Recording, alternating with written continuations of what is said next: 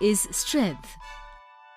Long time ago, 6 years old Mishti and 7 years old Mayank lived with their mummy papa in a city. Mishti and Mayank had many toys with them, but they never shared their toys with each other. And they always used to fight on the topic that who has got more toys. I have more toys than you. No, I have much more toys than you. And my toys are much better than your toys. No, I have much better toys with me than you. One day, their grandfather came to live in their house.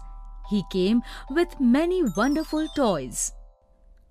Kids, I have brought some wonderful toys for you. Wow! So, many toys. toys. They both stepped forward and picked one bag each from their grandfather's hands. These toys are mine. And these are mine. I have brought these toys for both of you only. So, why are you dividing these? No, Grandpa. We never share our toys with each other. Never ever. Grandfather was very surprised after listening this. But he did not say anything to kids. Next day, both the kids were fighting as usual. I have more toys than you. No, I have much more toys than you. This time also, grandfather thought that kids will understand with time.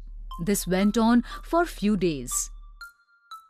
Then one day, grandfather thought, These kids won't learn like this. I shall teach them importance of unity. Thinking this, he went to children's room. And in the room also, kids were fighting as usual. After looking at grandfather, they asked him, Grandfather, come on, you tell us. Who has more toys? Yes, Grandpa. You only tell who has more toys. According to me, both of you don't have much toys. What? But you need not worry. I can double the quantity of both of your toys. But how? By magic. By magic? Yes, by magic. Now quickly close your eyes and I shall double the quantity of both of your toys. After hearing his words, both the children closed their eyes. Grandfather stepped forward and he mixed toys of both of them. And once again stood in front of them. Now you can open your eyes.